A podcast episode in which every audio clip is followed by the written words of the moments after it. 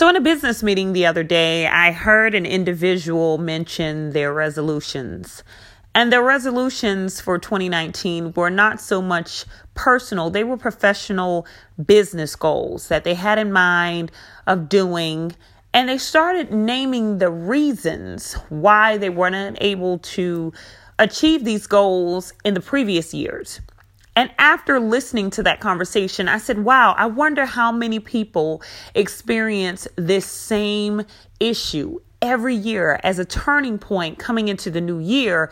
They're saying to themselves, I want to do this, I want to do that, but how? And, and, and this won't happen and that won't happen.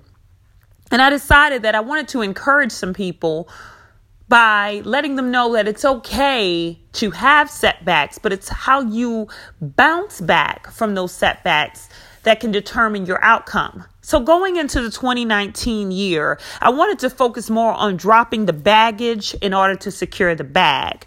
I wanted to give you some nuggets on how to drop the baggage, the dead weight, the excess things, the people, the places, the things that are slowing you up from growth, whether it be in business as an entrepreneur or whether it be in your professional realm as an employee trying to climb the corporate ladder or in your personal life, just as an individual. I wanted to encourage you to do these things. I wanted you to drop the giving up spirit. Most of the time, and particularly, I'm talking to the business owners, the entrepreneurs, the doers, the movers, the shakers. The reason why we have so much of of, of a setback in a sense is because we refuse to drop the giving up spirit. We start, then we stop. We go, then we get full momentum, then we quit. It doesn't go the way we desire. We're not making the money we thought we make, and I'm not a millionaire in my first year. I'm quitting. We have to drop that giving up spirit. Failure is a part of success. You have to say that in your mind. Failure is a part of success. You also have to drop the idea of letting others make decisions for you. No one can tell you how to run your business, how to operate your business, how much to charge, when to charge, where to go, how to promote, how to in- invite new customers and new clients into your business. That's strictly your thought process. Stop la- allowing others to make the decisions for you. The next thing you need to think about is dropping the belief that you're in this alone. You're not in this by yourself. No one man is an island. No business can drive and be successful off of one individual. It starts with the one idea, but there's a team behind greatness. There's a team behind Walt Disney's vision of Disney World or of the characters. There's a team behind the Apple phone, behind Bill Gates' idea. There's a team behind great leaders and successors because no one can accomplish these goals alone. You also need to drop the idea of chasing others.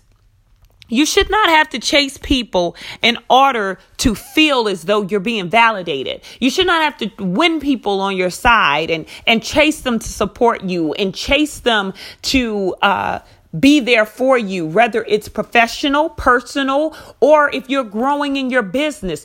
You don't have to chase your audience once you build the clientele. They will come, they will support. And those who will not support, say thank you anyway and continue on your journey for being great and securing the bag.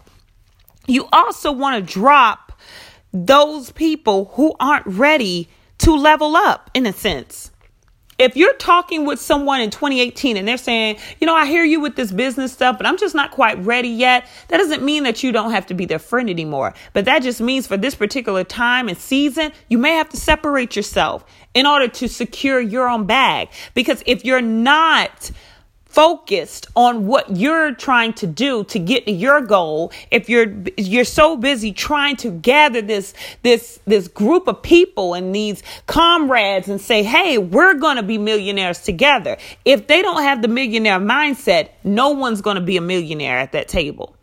Because eventually they will pull you back into thinking this really may not can happen. And now you're back at where we started from with the giving up spirit You want to drop the idea of discrediting yourself. When I first started out in business, I was like, well, you know what? I'm maybe I'm not as great of a public speaker as I think, or maybe I'm not this great motivator that I feel I am, or maybe I'm not reaching the people that I want to reach. I started to become negative within myself because I was not seeing the fruits of my labor. I was not seeing the residual. I was not hearing the the the congratulations or the the the, the well wishes in a sense. However, that did not mean that they weren't happening. That did not mean that I wasn't impacting. It just meant that what I wanted to see was not evident in what was happening, and that's okay. But on my quest to secure the bag, it eventually caught up with me because I dropped that negative think the thinking, the things that I was saying. I dropped those negative people. I dropped those negative places, those negative ideas that I had. I deleted all of those things from my memory. And so, in an effort to drop that baggage and that weight, I was able to free myself up into a positive spin. I was able to free myself up into hanging around people who thought like I thought and talked like I talked and wanted to grow in business, such as myself.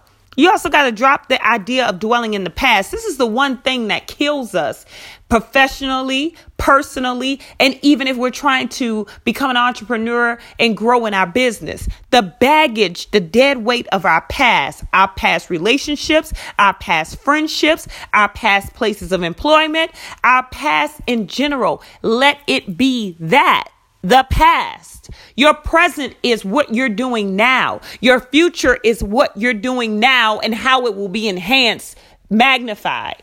Your future lets you know where you're going, but your present is how you get there. Your past has no weight, it has no reason to carry on. The routine that you're doing, the things that you're doing, if it didn't work in 2018, don't try it again in 2019. Try a different method. I tell people all the time, never change your method your message change your audience. What you have to say is important. It just not, may not be important to who you're trying to say it to.